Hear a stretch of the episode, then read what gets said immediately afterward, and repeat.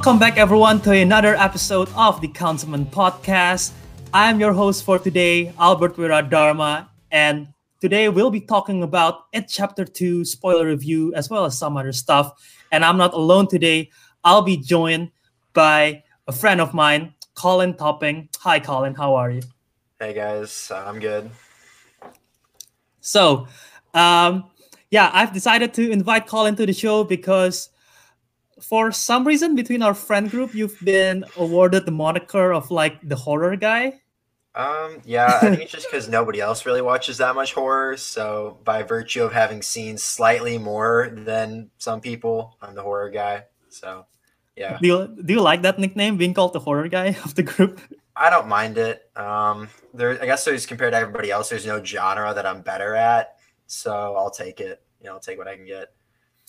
Fair enough. Fair enough. So yeah, uh, like I said earlier on the show, we'll be going in depth spoiler review of it chapter two, which just dropped this weekend. Me and Colin, uh, with a couple other friends, we watched it together. Um, it wasn't opening night, but it's still still the opening Mhm. weekend, Yep. and we have some thoughts about it. I know Colin, you've read the book, right? Yes. Yes. Yeah and and we'll be i'm guessing we'll be doing some comparisons about that Mhm. all those kind of stuff too and also before this before the show actually just for reference i didn't read the book but i read the wikipedia page for the whole plot of the whole film for the whole book i mean the it book there are some quite messed up stuff but yeah we'll get to it we'll get uh, to it down the interesting stuff in there. Mhm.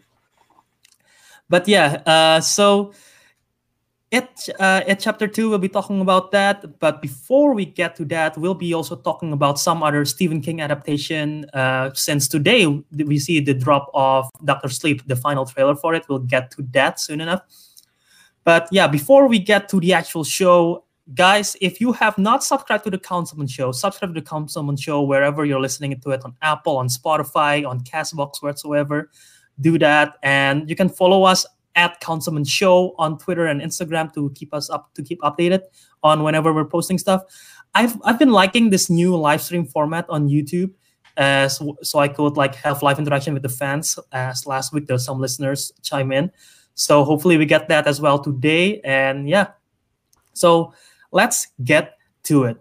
Let's first talk about that dr sleep trailer that dropped earlier today. Colin what are your thoughts on that Um, I'm still not really sure what's going on, to be honest with you, but I'm very intrigued. Uh, I mean, it's not. I don't think we got much more information than we did from the first trailer, and it's just it looks it looks cool. I love The Shining, and I can't wait. Honestly, yeah i i when i first saw that first trailer i am very confused at the same time very excited for it for several reasons one of the reasons is because the shining is one of my favorite film of all time and in terms of horror it's definitely my favorite horror films out there it's just creepy in a way that's it's not like it's creepy when you watch it, but it lingers in your mind. The like the iconography of everything. Like there are so many shots that you can take from that film that it lingers on your brain it disturbs you. So that's one reason why I love the film. But yeah, when I first heard about um, Doctor Sleep, which I'm blanking on the name of the director who's helming it, uh, uh, Mike Flanagan. Mike Flanagan. Yes, I believe he's. Did you did you happen to watch The Haunting of Hill House on Netflix? I've seen I've seen a few episodes. I didn't get around to finishing it just because of school, but it's it's really good what I've seen so far, and I don't think there's anybody working right now that would be a better director to helm this film. Yeah, I've heard I've heard that too. I've never seen Haunting of Hill House, nor have I seen his other works, but I trust what they're doing with this. And it looks I feel like it feels it fits in perfectly with the world of The Shining, you know? Mm-hmm. And the Yeah, go on. um, I just I hope they don't spend too much time like in the uh, Shining's like shadow almost. I hope they do try to distinguish themselves, and you know, from what I've seen so far, they've got a, a good mix. So I think it should work out just fine. yeah, the one thing that uh, when I first watched the trailer, the one the big question why I said I was confused is because I don't know if this is going to be a sequel to the Shining film or a sequel to the Shining book. Because as people know, maybe they don't, but the Shining, uh, the f- the film adaptation by Stanley Kubrick is regarded as something that's not faithful to the book. Stephen King has expressed that he's not a fan of the film at all. So some questions were raised if like, oh, is this film, uh, the Doctor Sleep film, is it going to be a direct adaptation of the Doctor Sleep book, or is it going to be an adaptation of the sequel for The Shining? But we sort of got an answer to that in the trailer, especially since they they're playing the music from The Shining film. Yeah, um, that and uh, I'm not sure, not sure like what happens in Doctor Sleep. I haven't read the book, mm-hmm. but in well, this could be a ghost, I suppose. But in the movie, Grady dies, or the, the groundskeeper that originally at the Overlook. Uh-huh. And I'm pretty sure in the book he doesn't die. Oh, okay. So, th- so I think that, and it could be a ghost, like I said. It could be like an apparition that Danny sees when he visits the Overlook again. But I, I mean, I'm not sure what the time like differences. But wait, was the um was I there is someone who looked like Grady in the trailer. Do you think that was him yeah, or? I, I, well, I think the actor is dead, but okay. I think that might be them. Like the ghost, like what you're saying. Yeah, yeah. The great. It might be a ghost as well. Mm-hmm. Yeah, and, and they are they're revisiting the Overlook, and yes. literally in this newest trailer, we see a whole lot of that. We didn't see that in the first one. We see a, a brief glimpse here and there, which was which why it excited me the first time I see it. And then now we're seeing everything. We're seeing even the oh god, the twins. What's the name of the twins? I forget uh, the. Yeah. but yeah, we, we see the twins, and not only once, we see it several times. We see that room all, as well, and we see the red rum, of course, iconog. That's a very iconic scene. So they're really they're not pulling their punches in terms of like grabbing stuff from the film yeah, like like I said, I hope they don't do too much of that, but it's mm-hmm. definitely great to see like all the, the overlook after 40 something years, you know. Oh yeah. After not seeing it. And yeah, I'm and I'm excited for what Ewan McGregor will do as the adult Danny Torrance because yeah, he's he's a, definitely a great actor and ex, ex, I'm just excited to do to see this one. I don't know if they they will see like will will see any old cast from the original film, but most I don't. There's no way they're gonna have Jack Nicholson in it. I don't see Jack Nicholson coming back. Obviously, um, ah, shoot, the who played uh, Wendy Shelley Duvall. Yeah, I won't see her probably. Mm. I mean, overall, there weren't that many cast members to begin with. It was kind of a mostly self-contained film. So. Yeah, but also uh, Rebecca Ferguson is going to be. Mo- I, I feel like she's going mm-hmm. to play the villain, and it looks yeah. great. I, I feel like there's going to be redeeming her from she played a villain uh, this summer and is uh, not a very good villain or nor a very good film men in black international. So hopefully they redeem her in this one. Oh, okay. Yeah i didn't see that but yeah that'd be a, a good redemption for you know a not great supposedly not great film. Yeah and yeah this this film definitely look this film definitely look exciting. I am definitely excited what, what when is it released you know? Um november 8th i believe. Yeah november, november 8th. 8th yeah, that's yeah. so that's right after Halloween. So they're hitting right on that spot of the horror vibe, everything.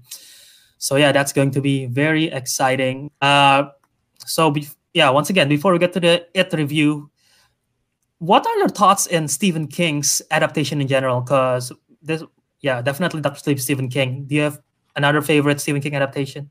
Um, I mean, I know you obviously said that The Shining isn't a faithful adaptation, but I I love The Shining. Um, mm-hmm. I, I, like the original Pet Sematary. It's it's kind of okay. corny, but it, it works. Um, the new one they released this year, that's not that good. I have yet to see. I have yet to see that one. Uh, if you haven't seen the original, I'd prioritize that over the. Okay. yeah, I mean they take some liberties, they, you know, and they just don't go anywhere with it. Mm-hmm. So I don't know, you, but I think. Have you seen Carrie? Either version? I have not. No, I haven't seen the remake or the original. It's like it's one Same. thing people harp harp on me for. Is like you're a horror fan, like uh, I'll get around to it eventually. Yeah, I didn't know. Apparently, Carrie is the first film to be adapted from Stephen King stuff. Yeah, yeah. and I, I heard it's really good. So and yeah, we're talking about horror in terms of Stephen King, but not to forget, uh, Shawshank Redemption is also Stephen King, and of course, it's a different type of horror, and as well as The Green Mile, similar vibes to it. Those are definitely great films. Yeah, And- it's uh, it's been a while since I've seen Shawshank or The Green Mile, Mhm. um, but they're all obviously both very very good films. Mhm. And yeah, I'm looking at the list of Stephen King adaptations. I didn't realize Stand by Me was a Stephen King uh, book.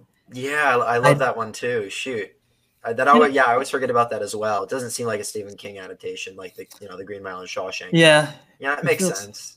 yeah, you can see, you can sort of see the vibe to it. But yeah, unpopular opinion, I'm not a big fan of Stand by Me. Fair enough. Let, let the let the hits come onto me, but I'm not a big fan of Stand by Me. I don't know, something about it just doesn't gel with me. That's fair. I'm. Yeah. It's been a while since I've seen that one as well. Um, I think my favorite part from that one is the pie eating scene. Mhm. That's just that's what I remember the most from that film. I was just cracking. Yeah. I saw it. Yeah. So, But yes, yeah, um, Um, there is there has been a lot of Stephen King uh, resurgence, I guess, ever since the yeah, recently. like Car- maybe Carrie Star of the Trend 2013, but not really. And then like definitely in 2017 we got the Dark Tower, we got it, which is definitely the phenomenon, and people start Mhm. seeing it.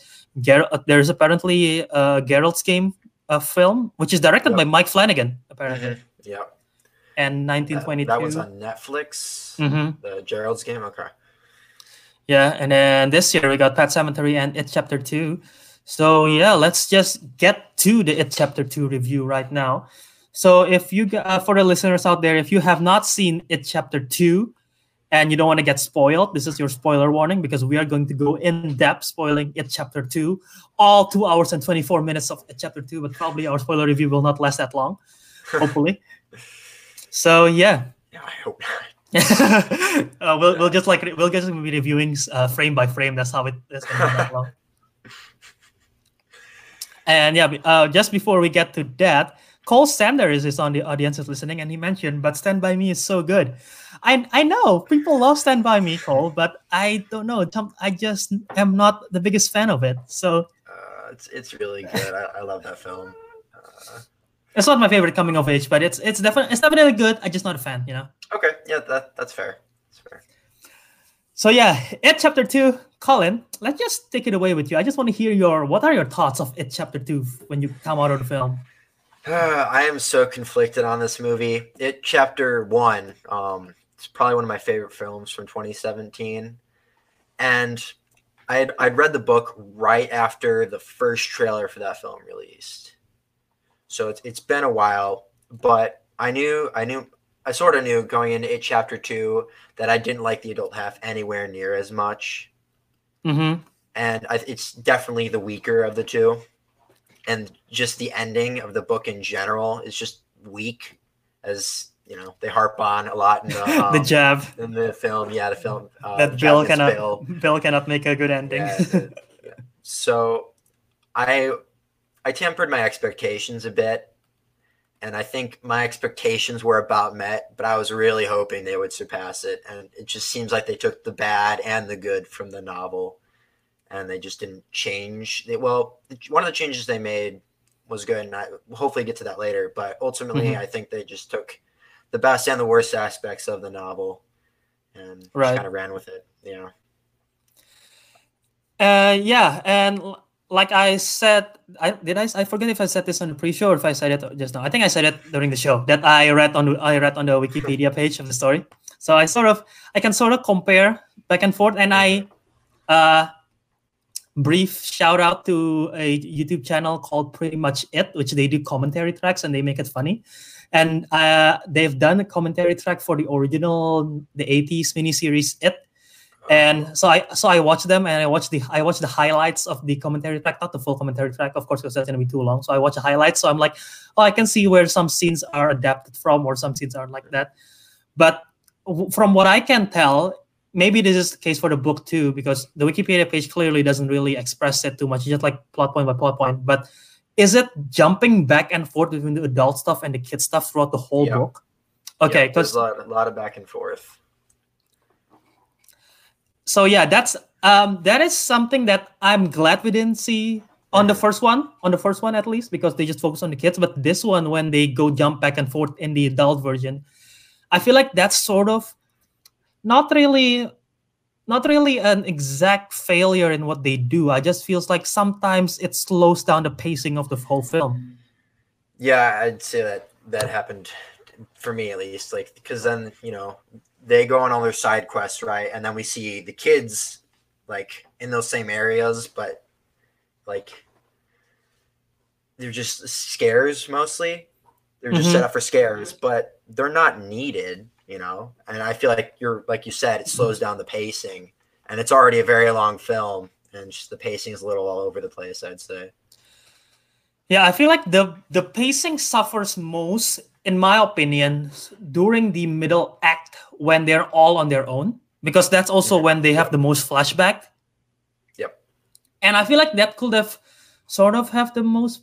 Well, I don't know if they have the most potential, but they could have built up to something good there. But because of the because of the lot of flashback and having to call back because maybe lots of the fans also the previous watchers of the first film forget everything so they have to like pull back from the uh 2017 version the young youngers losers club and it it does i don't know may it not really pull you out of the film but it's if you're already out of it it makes you just out of it even more if that makes any Mhm. sense hmm Yeah, I, it almost feels like hand holding to me, and I get it's been you know a year two years since the first one came out, but I really, I think, well, I think most of the general audience can remember most, or at least piece something together.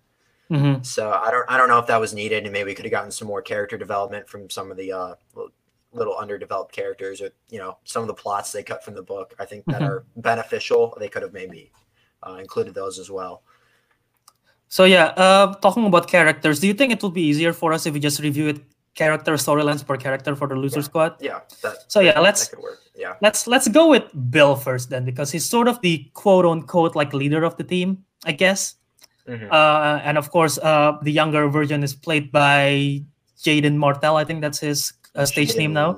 He used to be Oh, called okay. Lieberher, but I think he changed Yep, name to yep. Jaeden Martell or Okay. something like that. Okay. And then, of course, adult version by James McAvoy. First of all, I have no, no, okay, none of the adult cast I have issues with in terms of performance. I thought they were all perfectly cast Mhm. um, and the all their performance were really really well done my main issues with the adult cast is just the just the development of their character and like the Mhm. story that they're going through especially like um this uh, adult bill of course his main issue is coping with guilt right Mhm. with uh, georgie and eventually we sort of see that in the film but i feel like it feels in the first film you can clearly tell that he has the guilt. And then in this film he forgets everything and then suddenly it all just rushes all back. And there is something about maybe it's the pacing again or just the execution or just the lack of the story that it feels it feels like uh it feels forced for some somehow. Yeah. i don't know if you feel that. Yeah, I get that. And then um, the reveal, I know I saw some people didn't sit well with them that he was faking being sick um, on the day that Georgie died. oh yeah uh-huh. Yeah, yeah. Yeah. Um, that didn't happen in the novel. I I could go either way about it. I think it does add an extra layer to his guilt, but I'm I was surprised that that wouldn't come up in the first one at all. Or I I'm not sure. I mean, I just I think that's basically the only thing we have to go off for Bill. And to me, um, in the first one, Bill's like the clear leader. Mhm. It doesn't seem like he takes charge as much here. You know, Yeah, it's more relegated to Mike almost. Yeah, in the first film, I feel like the star, the characters that are star, are definitely Bill and Beverly and Ben are sort of like behind in terms of like these um the main characters. And in this one, I feel like Bill took a step back Mhm. and it feels this film feels like I know you said Mike is like the quote unquote leader, but this film to me feels like uh Richie's and Eddie's film. Yeah. Yep. Just I think it- that's just due to the performances, which I'll, sure- I'm sure we'll get to when we break them down down later. Mm-hmm. But yeah, I would agree with that. And yeah, uh, back back to Bill. The one thing that uh, I know, based on what I read on Wikipedia, once again, Mhm. apparently there his wife got a bigger story in the book, and in this Yeah. film, she's just she's just there. She's just there at the very beginning. Yeah, and it's almost yeah, it's a very big side plot they just completely dropped. In which you know, when it's this long, you obviously can't do it. But like I said, you know, cut some of that flashback out, and maybe you can fit it in there. You know, it, it doesn't have to be in there, but you know, it's part of the book, and I think it does add something to the themes that I'll I'll talk a little more bit more about when we get to Beverly actually. Mm-hmm. And once again, and also uh, I I'm guessing the bike plays more significance in the book as well because mm-hmm. in this film when he got the bike back, which is a, a cute cameo by uh, Stephen King. I don't know if mm-hmm. cute is the right term, but when when he got the when he got the bike back, they're making it as if like it's a very important moment. And as an audience, as a regular audience, I'm like, okay, yeah, that's that's nice and all, but I I don't really see that much of a significance as maybe some if if it's in the book, maybe it would make more of a significance. I don't know. Yeah, it's uh, it's very important. Like obviously, just in the um, in the in chapter two, they play it off as like, oh, it's his childhood bike. But at the very end of the novel, um, when his his wife is in a catatonic state, I think from the deadlights, mm-hmm. um, he he rides the bike or uh, like around town, around Darien with her, and it gets her out of it. Yeah, it gets her out of the catatonic state. So, I mean, I think it's just metaphorical, you know, for Bill's childhood. But yeah, like you said, it doesn't seem as important in the in the movie.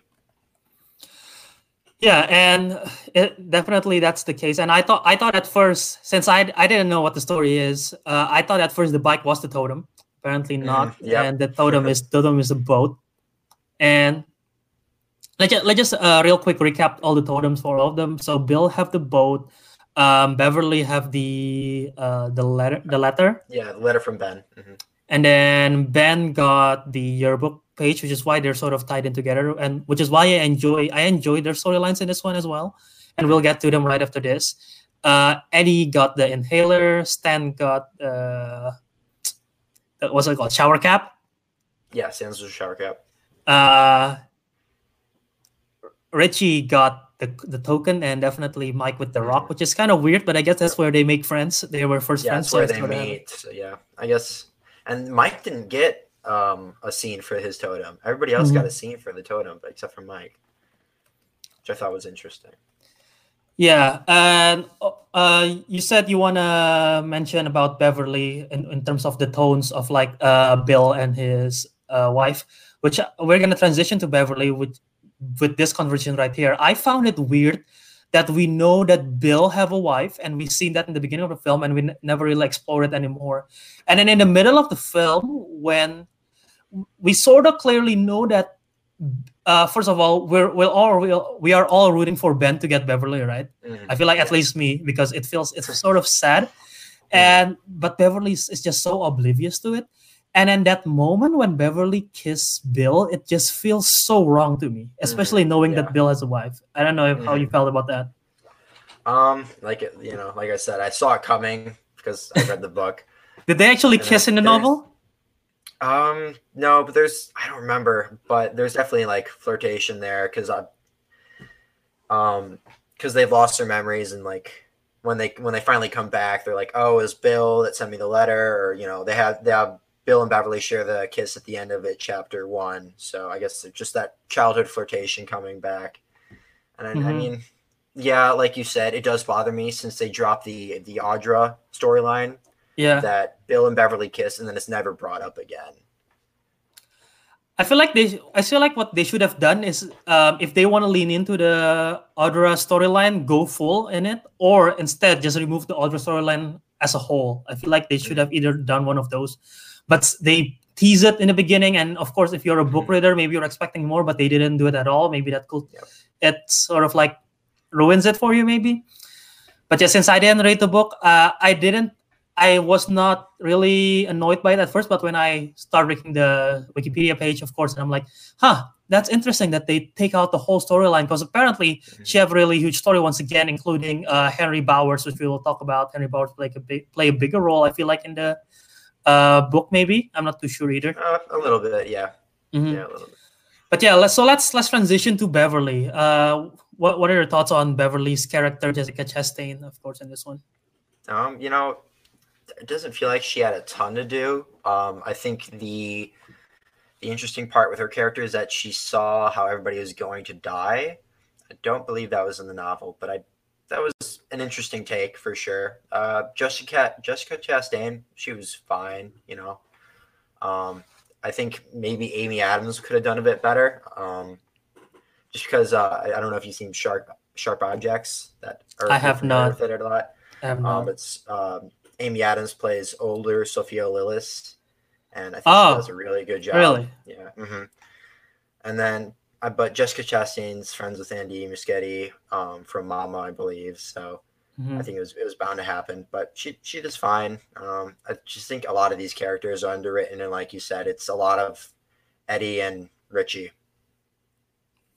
Yeah, um, I I thought just I thought uh, Jessica Chastain was good in this one. I like I like her casting as the adult mm-hmm. Sophia Lillis, but that's just me. And uh, in terms of her storyline, of course, in the first film, we see her main issue, the horror that she's facing, is the abusive father. Mm-hmm. And then we got, I guess, not really, not really a tie into it, but his her current her current husband is abusive mm-hmm. as well. Yep, and that's a that's a bigger plot in the novel because um, her husband travels to Derry, and there's like um, he becomes hypnotized by it, I believe, and kid- kidnaps Audra that's just like all not present here. So I felt like with that opening scene, there wasn't really any payoff to that. Exactly. I was just yeah, I was just about to say that right. because like mm-hmm. it feels like there's that and then boom, that's it. You know, it's like gone. Yep. What's the whole mm-hmm. issue? It's like I feel like she should have been like at least facing that, you know, facing that fear mm-hmm. or facing that uh constant threat of it. Because especially it since you're I've never been abused as a child, but I feel like if you're mm-hmm. abused as a child, it will scar you and it will yeah. like affect you. Mm-hmm. So we didn't really see that at all. Even even when we're I know there's like one flashback, I believe, right, when of her as a child and abused by the father. Yep. Yeah, but it doesn't really it, mm-hmm. it, doesn't feels like there's a payoff to it as well. No, that doesn't it doesn't seem like there is. But yeah, so the the main plot point, the main storyline for Bev in this one is definitely um, her and seeing the deadlights and everything, but also her and Ben. Mm-hmm. And eventually, uh, she ends up with Ben, and that's something that I like. And talking about Ben, uh, oh my God, I just had his name, his actor's Jay name, Ryan. Jay, Jay Ryan. Yes, yep. mm-hmm. he did an amazing job in this one. Not only that, I feel like he looked the part of uh, Jeremy Ray Taylor. I can I can sort of see like Jeremy Taylor going up to become looking like Jay Ryan, mm-hmm. but he also um he plays the part well. He have like they said it in the film jokingly, I believe, like same thing, like oh, he's like a Brazil German football player, Brazilian football player, something like that. yeah. Like he he definitely looks the part, but he also have like the vulnerability. You can see like the emotion and the vulnerability in Jay Ryan's performance, and I thought that was really well done. Yeah, I would agree. I'd say his performance was pretty good. Um, again, I just think he was a little underwritten, and I do I do like his Beverly side like I do like how he gets with Beverly at the end. Mm-hmm. Like you know, I saw it coming, obviously, but yeah. But yeah, I mean, uh, he did a good job. He and Jessica Chastain, I feel like, didn't have amazing chemistry. It's my only issue. Mm-hmm. But I think they're one scene together where they um where he's in the clubhouse is collapsing and uh, Beverly is, right is in, yeah in the stall. Yeah, I, I thought that was pretty good. That was a good that, that was a pretty good scene and uh, as well. Yeah talking about vulnerability when that scene where uh, he got his he got cut off cut up? Yeah that, that was, was, I like that scene. Yeah that was and the and the performance on his face on that one that was really I thought I thought he did a pretty good job on that one. Yeah I, I I had to keep myself from laughing at that scene because like you can see Why? him but he's, he's ridiculously ripped Oh, it's just like he's so ripped. I was trying. I was trying really hard not to laugh because I, I like this scene a lot. Actually, it's pretty cool, and like how Beverly has to break the mirror to stop it. Mm-hmm. he was just so ripped compared to you know him, you know his younger self in the past movie. I was just like, that's. I thought it was pretty funny. okay, interesting. So if if you are ripped and you get caught up, Colin will probably laugh at you. so yeah, just a heads up. But uh where where were we? Uh, uh, uh, now I'm blanking.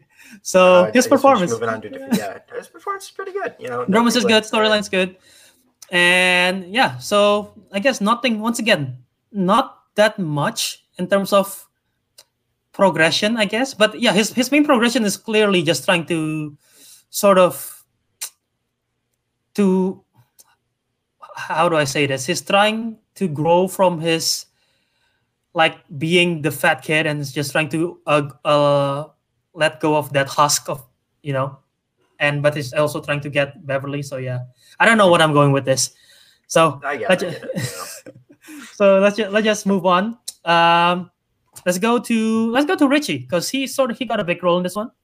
Yeah, and I, thought, hello, yep, okay. So Colin is, Colin, hello. Okay, you're you're breaking up for a bit just now. Oopsie. so yeah, so what what's your thought on Richie? Um, I think Bill Hader's performance is probably the best in the entire movie. Um, I think he got the most to work with, and I think he was definitely the funniest part of the film easily. So I think all in all, Richie probably the best character in the movie for me. Not only the best performance, I thought he had the best storyline as well for Richie. Mm-hmm. Yep. And funnily enough, when out of all the casting of the Adult Losers Club, for me, for some reason, I thought Bill Hader wouldn't do a great job as adult Finn Wolfhard, but I take it all back as soon as I saw the film. He is perfect for that role. I can clearly see where uh, adult Richie will be like, and I could definitely see that in Bill Hader's performance. And uh, you said funny, but he also you can see fear in his performance. You can see vulnerability in his performance, especially in that scene where they're at the near the end where they defeat it and they're all by the lake and they're all just crying. Mm-hmm. I thought I thought that was a really well done scene by Bill Hader. No, yeah, he has great dramatic chops. You know, the storyline about him, you know, being gay that mm-hmm. wasn't in the novel. I didn't expect that. You know, but I think he brings like a sincerity of the role while also being, you know, the the comic relief at the same time. So it works out pretty well. Yeah, and they and they did that uh, storyline of him being gay very subtly, but it mm-hmm. works so well. Yeah, it works, it works really well. And now I, I want to go back to the first film to see if they're actually hinting on that or not. But I believe uh, right. from from an interview that I heard uh, that they mentioned that Andy Muschietti mentioned that uh, they've been like planting the seeds all along. So it's it's it's a pretty good job that they did that. Yeah, I'd be interested to see the first one again, see if I can mm-hmm. find anything that hints to that. It'd be interesting. Yeah. And yeah, definitely. Uh, once again, his, his the scenes of him near the end of the film in the third act when he's uh with when he's with Eddie, I thought that I thought he did a very good job in that uh, as well. And like you said, he's he's a comic relief for a lot of the part. I li- I like that when uh, they're in the is it playhouse when they're in underground? What's it called? Clubhouse. Yeah. Clubhouse. Yeah. Yeah. Uh, when they're in there, and then he, he just he just scares them, pretending to be Pennywise. I thought that, that was pretty good scene. Yeah. Mm-hmm. And for me, at least, uh, we haven't talked about scares at all throughout this whole film because I thought I thought the scares were all right. I, I found the first one to be more scary. Mm-hmm. I don't know if that's because we were following kids and it was more scarier then than now. Mm-hmm.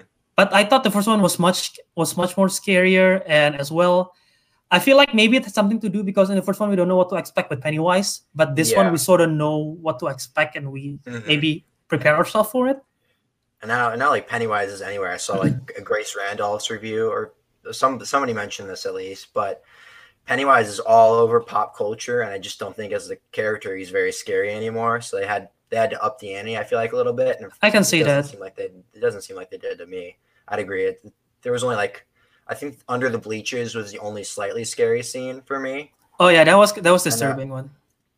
Yeah, that was, and there's. I feel like it's more disturbing, like the the opening scene pretty disturbing, I'd say, with the, mm. um, the, the two gay characters yeah. beating up. Yeah, that was that was rough to watch for sure. And then just under the bleachers, I'd say were the two two most disturbing scenes to me, at least.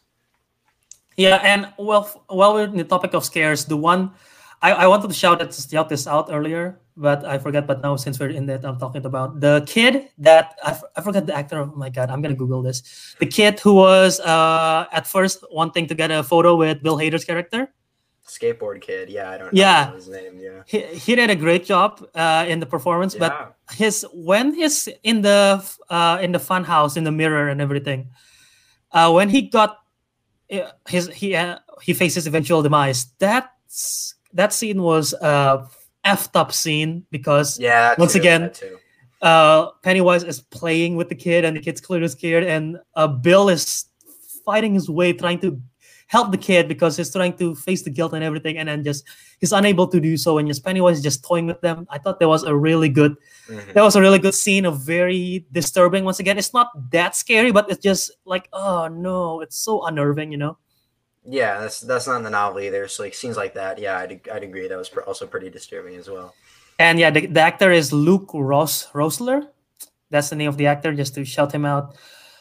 But yeah, uh, there are lots of lots once again lots of jump scares. And while we're still in the topic of scares, uh, the scene that I wish they had saved for the film, but they did it for the trailer, which I thought worked well for the trailer, is the Jesse, uh, the one where Bev goes to her old home and with the grandma.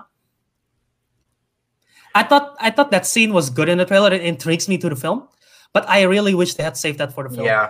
hmm Yeah, and I, I don't think the um the eventual reveal of the uh, it old lady, like the big giant old lady, I don't think she, like the CGI for that was that good either. It was kind of creepy, kind of disturbing, but yeah, yeah, it's yeah, not the but like you scariest said, thing. the, the, the trailer kind of diluted the tension for me. Yeah, and as you're saying that, I feel it's just very unfortunate that that exact scene takes place in the middle of the film, which we mentioned once again feels like the slowest out of the whole film. Yeah, So if you're like already saying, okay, let's move on with the story, and then that scene happened, and you probably already see the trailer, it really checks you out of it. Because I feel like I didn't realize this, but thinking back, I'm like, huh, oh yeah, I've seen this, I've seen this scene, so I can sort of, I'm just like looking forward for what's next because I sort of know what's going on. So I'm like, Mhm. okay, it's just very unfortunate that that is the timing that that happens, you know? Yeah, it feels like something that definitely be closer to like not the beginning, but like is when they get back to Derry. Just about, I feel that's seems like something that would happen, Mm-hmm. and um, I don't know. It's like you said, it's just a, another pacing issue, really. And yeah, so uh, is there any particular scares that we want to talk about again, or sh- uh, should we go back to Richie and Eddie? Um, no, I mean, I think still the scariest thing is under the bleachers. I think Bill Mm-hmm. Skarsgård. Bill Skarsgård doesn't get a lot of opportunities in this Oh, film, yeah. Pennywise, but I think he gets he really shines there, and it's it's pretty tense because like he uh Bill or Pennywise stares at the girl for like a couple seconds. Oh yeah, when, like, when he uh, pause yeah, when he pauses When and like, pauses, yeah. oh yeah, mhm. yeah. I'd say that's that's probably actually my favorite scene in the movie, for sure. So yeah, um, props to Bill Skarsgård for his performance, of Yeah. course, in this one and in it for it chapter one. Hopefully, he gets other roles, not just being the creepy guy, because they would sort of suck for him. But because he, he did a really good job for it. Yeah, But he does a really good job. Mhm. So yeah, let's go back to uh, Richie. I thought once again his storyline was great. Performance by Bill Hader was fantastic, and um, clearly, uh, not really a story issue, but more like a technical issue because apparently they de-aged the kids, and I could sort of see that in Phil Finn Wolfhard's character's Mhm. face. Yeah, Finn Wolfhard looks totally different now than when he, he did when they started filming it, chapter one. Um, the other people, the other kids, they looked fine. Yeah. Finn Wolfhard's definitely noticeable. And I know some people we saw it with didn't notice, and it's like I can see it. It didn't I can see it too. much. Didn't bug me too much, but at the same time, you know, it, I could see how it takes some people out of the film for sure. And yeah, uh, talking about the kids and talking about the progression, I feel like uh, in terms of like tokens and in terms of like the progression of the character, most of the tokens represent something from their past that they just like remembering, sort of. Mm. But I feel like um, Richie's character's token is not only something to remember, but something to grow upon, if that makes any sense Yeah, which is that. why which is why I felt like the flashbacks for all of Richie's scenes was the one that is the most impactful and the one that sort of Mhm. progressed the story more than all the others flashbacks. Yeah. And I'd say, um, oh shoot, I forgot. Uh, the Paul Bunyan statue is also an effective scare while we're on Richie. Oh yeah. Mhm. that, that that actually scared me. Yeah, and like uh, once again, the the scene, of course, in the arcade when they took uh, all the photos together, and of Mm. course, uh, when we see the first hints that uh, he's playing with the tokens and everything, as well as uh, when adult Richie visits the visits the place where Stan got. I, I'm I'm not Jewish, so I don't know the exact term, but is it? There is something that he's Uh, doing. Bat mitzvah or bar mitzvah? It's mar Bar, mitzvah. is it the bar mitzvah? Yeah. Yeah. So Yeah. that that scene, I thought I thought it was well done. It's you sort of see the um, uh, it did an emotional impact. I feel like with uh with that particular scene and clearly showing the relationship between the kids cast and everything. So yeah, Richie's Richie's definitely the standout of this one in terms of just story and just the progression and everything. Mm-hmm. anything else to add on the Rich on Richie? On the Richie, I don't think. Okay, so yeah, Eddie. Let's talk about Eddie once again. Um, casting wise, I thought, I thought uh, they really did a great job, great job on this one. And the one who James, plays adult Eddie is James, Ren- James Renzo. Renzo, yes. I thought I cannot see anyone else playing Eddie literally. No, he, he, looks exactly like Jack Dylan Grazer. I know it's it's crazy. it's insane. When they did that cross dissolve when he's in the pharmacy, just oh like yeah, eyes matching up. Like they they know how much he looks like him. It's I it's know. Insane. It's uncanny. Yeah. But yeah, um, uh, I I want to hear your thoughts first on uh, adult Eddie and just Eddie in general. He did he did a really good job. I feel like he did research for Jack, Jack Dylan Grazer's mannerisms. It's mm-hmm I mean, he, he nailed it almost pretty much. It's just uh, he brought he wasn't comedic relief, but I think he was a good foil to Richie almost. But they're still like friends, so it was a, it was a nice. It was a nice yeah, the the the, ca- the chemistry definitely between James Ransone and Bill Hader is the most obvious, most prominent throughout this whole film. Clearly, they have they have lots of back and forths, and because uh, Jack Dylan Grazer and Finn Wolfhard also have that. So it's really nice to see that. Mm-hmm. And uh, one part, the, he did a really great job of just being at times funny, at times very, very vulnerable. And that particular, there is a scene that sort of breaks my heart uh, when in they're back in the haunted house, and then Bill is like just screaming at him, Eddie, come on! And then Eddie at the end is like, I'm sorry. I'm I'm just scared. I'm like, oh man. Mm-hmm. And th- that that was one of my favorite scenes of that film. Yeah, it's definitely it's definitely like a a good portrayal of Eddie because I feel like Stan was the one who was kind of scared in the first one, or was more likely to get scared, and we needed, you know. I feel like both of them were. Sort yeah. Of. Okay. Ed, Eddie and Stan, kind of, and it's just, you know, yeah, like almost childlike I don't want to say like mm-hmm. you know he was it's childish fair. when it's fair. scared, but it like invokes Jack Dylan Grazer's performance. I feel like. And so yeah, um, once again, did a did a great performance. I didn't I didn't see it coming that he's gonna die because I thought I thought all five is gonna survive. Mm. Is it five? Six. Also, I thought all six is gonna survive. Uh, but yeah, well, he died. I'm like, oh, okay, so they're killing him off, and uh, it makes me wonder because at that moment, uh, Pennywise is still alive, so it sort of makes me wonder if any of the other uh, losers are gonna get killed too. Mm-hmm. But yeah, uh, so yeah, that is Eddie, and let's talk about Mike. He's supposed to have the prominent role in this one, but I didn't. I was the performance was fine. I thought his character, especially going to the third act, I feel like they build up this character and then they just burn all of that to the ground because they made him like this liar. Mm-hmm. I don't know I, how I you feel that. about that. Um, uh, it's totally d- different from the book. Um, in the third act, Mike's not even there; he's in a hospital. oh, really? So yeah, yeah, which is which is why I was pleased because they gave him way more to do than the first movie. Like he was completely mm-hmm. a background character in the first movie almost. And yeah, fair enough. In this in this one, he's kind of you know I I do have a little bit of mixed feelings about him being a liar, but he does take a little more of a lead. Um, you know, he gets losers back together, obviously, which is in the novel, but he he kind of unites them, and even though it's over a lie, it was necessary.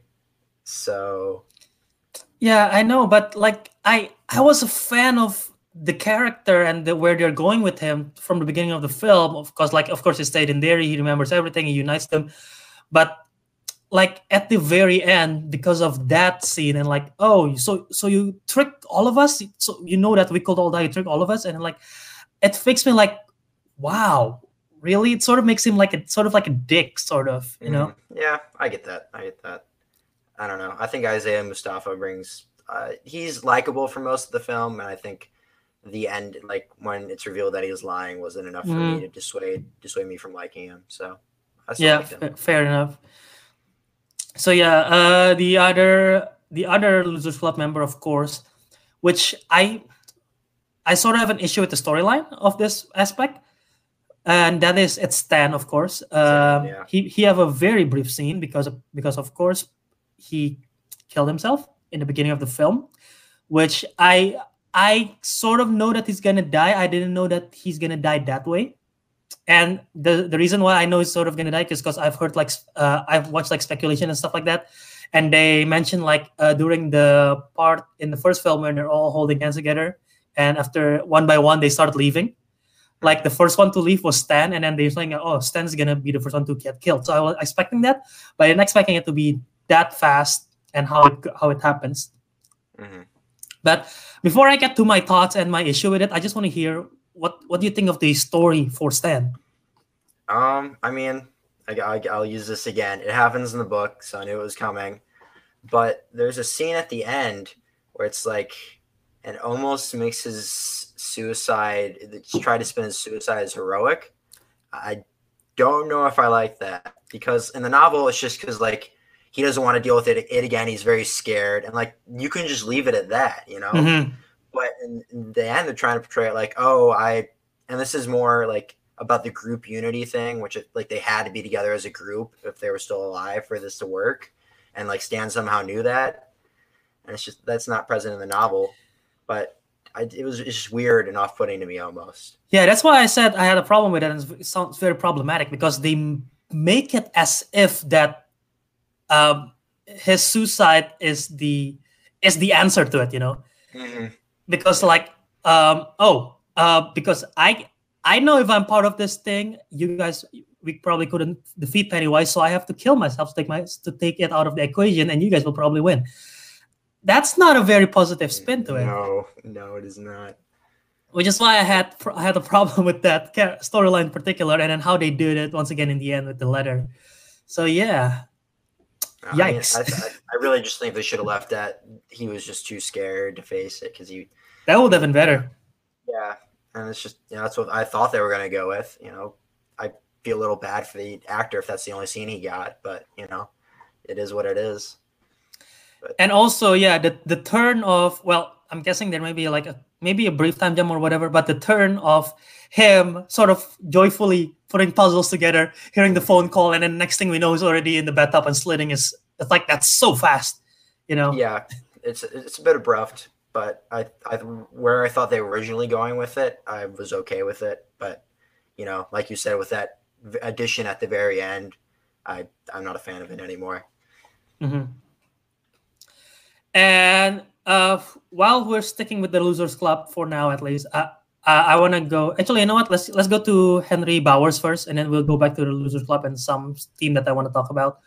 But uh, I thought Henry Bowers was fine. Uh, there is a brief back and forth in the beginning of the film that sort of confuses me because I don't know who exactly is who. But eventually, I, I catch on to like, oh, so that's adult Henry Bowers, but maybe it's just me. But he was clearly just a he's he's a pop to Pennywise Mm-hmm. And I thought, in terms of that storyline, I thought they did it pretty well. Yeah. Um, I don't know. He doesn't get much to do. He doesn't get much to do in the book either. I know I saw some people complaining that his role was wasted. I mean, they could have changed the adaptation a bit more, but he never had much to do besides rough up the losers a bit. And actually, Henry Bowers' attack is what put puts Mike in the hospital in the book. Oh, okay. And yeah, in this in this one, I thought the scene where uh, in the, the bathroom scene with him and Eddie, I thought that was a really good scene. And then mm-hmm. I, I love how I love how Eddie's like, and chop off that mullet, dude. It's been 20, 20 years. that was, that's a, such a good delivery. It was. Yeah. And of course, yeah, uh, the the fight and everything. But yeah, um, sorry, you were saying he was he was a little unconsequential in this film. Besides, you know, just attacking the losers. But I mean, I don't. I didn't really expect too much from him. So. Mm-hmm. But yeah, um, I thought they did a great job uh, with Teach. His name is Teach Grant, the actor who played Dalton Bowers. I thought they did a great job. Of course, Nicholas Hamilton, who played younger Henry Bowers, was also pretty good. Um, but yeah, uh, let's. So nothing much about Henry Bowers, I'm guessing, and we thought we covered Pennywise and his performance. Uh, I I have a once again maybe a nitpick but I have a problem with how they defeated Pennywise in this one. And I know in the books, it's how they defeat Pennywise is kind of weird. Mm-hmm. Yeah. I had a problem with how because in the first film, yes, the big villain, the big scare, the big horror is that Pennywise is just gonna there to, is there to kill you, but there's also other personal horrors, and one of them is that the kids are always bullied. That's like something that they have to face, and I have a problem in this. Uh, in the first one, they overcome bullying, they overcome Pennywise being the bully, and they overcome that.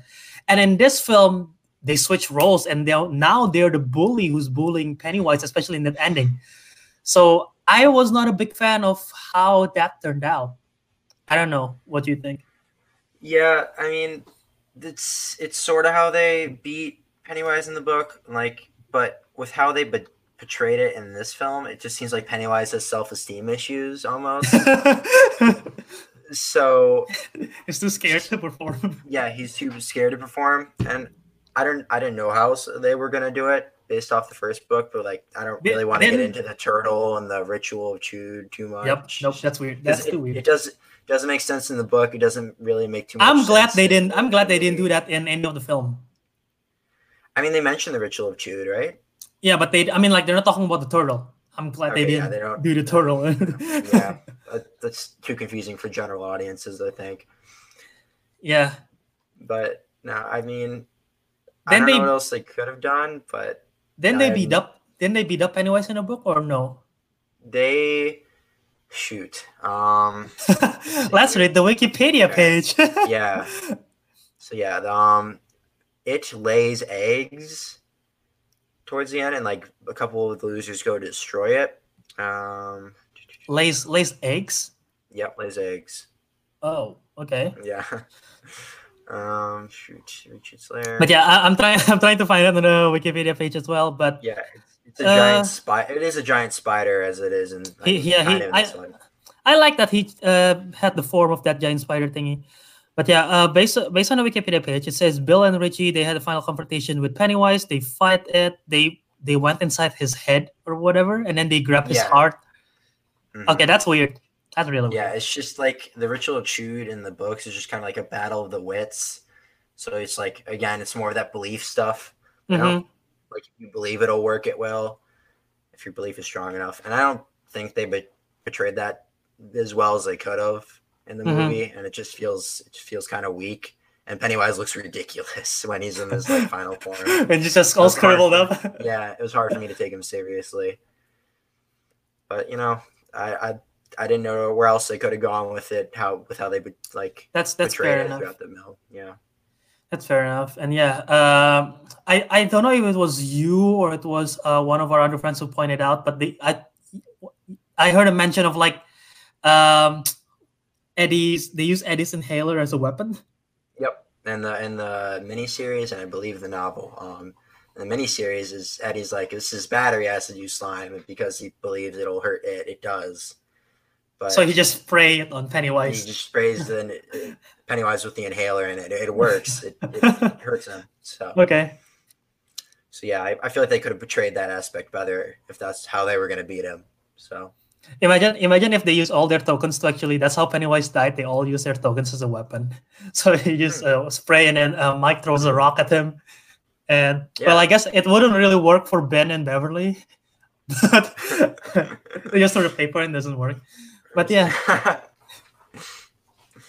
I mean, you know, it's it's it's whatever. Like like I like I said to you and like a couple other people, I think was when they kept harping that like Bill's endings were bad. I was like, the ending this is probably not going to be that great, and it, you know, it was kind of a mediocre ending. Mm-hmm. But, you know, what are you gonna do? But yeah, um, yeah, we covered we covered a lot about the story and everything. Uh, is there anything you think that we missed on this discussion?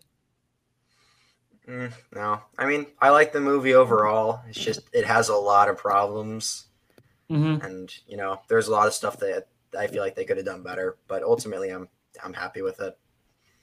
Yeah, I I too had several issues with the film. I I thought the first one was a clearly superior film because I yes. I love the first one and far and away. Yeah, and the first one is actually that first film is actually my first ever horror film I've seen in cinema because Wow. As you might know, I'm, I'm a very recent lover of horror. I've seen a fair share now, but that is the first one I've ever seen in cinema. And also, that is the first one that I've seen in the States. So that's why it, it's uh, I, it really resonates to me, the first film. But yeah, this one I don't want to say. Yeah, okay, I'll say this. It's kind of disappointing because what maybe it was my expectations going in. Uh, I put it among my top anticipated films of the year, and then the film is the film is not bad, but it's just not. I don't know if I will revisit this one as much as I will revisit the first one. That's fair. I've rewatched the first one several times, and mm-hmm. this one almost feels like a bit of an investment with how long it is. And it's just, I, I mean, I might watch them back to back when Andy yeah. Muschietti releases that director's. That's what I'm. Like, that's what I'm excited about because Andy's gonna. He mentioned like, is it like four hour or something? Maybe it's definitely mm-hmm. more than four because the first one is four two. and six hours. Yeah, which is a lot, but I, am curious to see it now. I'm curious to see that one thing is all gonna be tying all together. And also, he said that he's going to be. He's actually mentioned this. He's going to go back and film some additional footage. Wow. Okay. Which is surprising for me because I've never yeah, heard that after I a film's release. Don't think that has ever. I'd be surprised to hear if that happens often. I'm surprised Warner Brothers is letting him do that. But you know, I mean, if that's money for them, a ton of money, money for them from it chapter one. I mean, second one's probably going to do pretty well. So and yeah, I've, if that actually happened, that he gets to film some more uh, scenes, I'm excited to definitely see that supercut that they're gonna do for yeah. the first one, the second one. I wonder if they're going to weave in more of the flashbacks in the supercut. I don't know if that will work. I don't know if it will be a good thing or a bad thing, but definitely interested in what they will do for that one. Uh, more flashbacks probably means more de aging, which is oh. pretty pretty expensive. So we'll see. I mean, I I feel like depending on how much he films, we get a little more character development from some of the weaker losers, a weaker character wise mm-hmm. it is. And then I, I mean, I don't think they'd add like the Audra or Tom storyline. Oh yeah, I, I don't think they would do that. It will because that would change the story completely. Yeah, it would. But you know, I, am I'm, I'm interested. Yeah, I'm, I'm definitely gonna watch it uh, if, if slash when it comes out. Yeah, in uh in the book, because I know I believe in the miniseries based on once again, based on what I've seen from that YouTube commentary track, uh, is in the I know in the miniseries they did back and forth because the first scene of the film is an adult is adult Bill, and then they go back flashback, and then they go back again. Was was it yeah, like that in the book? Um, sort of. I mean, the uh, the miniseries focuses a little more, I think, on the kids, like as you'd expect. There are there are some flashbacks in the like the kids section, mm-hmm. but um, in the book, it's more like us. It's sort of like the flashback scenes as stuff is happening to the adults, stuff is happening to the kids, and I, it's a lot more back and forth in both movies, in both the miniseries and this movie. Yeah, yeah. So I don't know. Maybe maybe they do that in the supercut once again. They maybe they pulled some stuff from the they cut it together and from this film with the pre, with the first film, not necessarily shooting more scenes. I mean, like if they somehow can do that, it can be interesting. It can fail, but yeah, yeah we'll see. I, could see it having a pacing problem, but I, you know, I'm interested if it means, you know, I love, like I said, I love the first one. If you can get, you know, more of that feeling or try and capture that, you know, I'm all, I'm all for it. Yeah, definitely. Uh, the first one definitely feels more of a coming of age tale. This one feels more of a, it feels more of a fantasy fantasy film, maybe with darker themes. Yeah, because it's, it's, like like we both said, it's not that scary. It's probably more mm-hmm. funny than scary, and you know. Yeah. I wouldn't. I. I hesitate to classify it as a hard horror film. That's what I'm saying. Right, and yeah, just just to mention this, since you mentioned earlier, uh, the first film make a lot of money. The second one so far, uh, we're recording this on a Sunday. The second one so far, they have made ninety-one million dollars domestically. So that's a lot. That's pretty good for a horror film, you know. Mm-hmm. Especially three hour horror film. oh yeah, definitely. Yeah. So I think, and yeah, I think people love the first one enough to come and see it for sure. And yeah, internationally, it's make a total of 185 million internationally. So that's that's a, that's a lot. Yeah.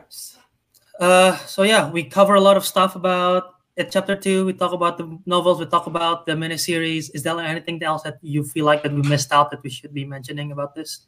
or any no, no not at all no.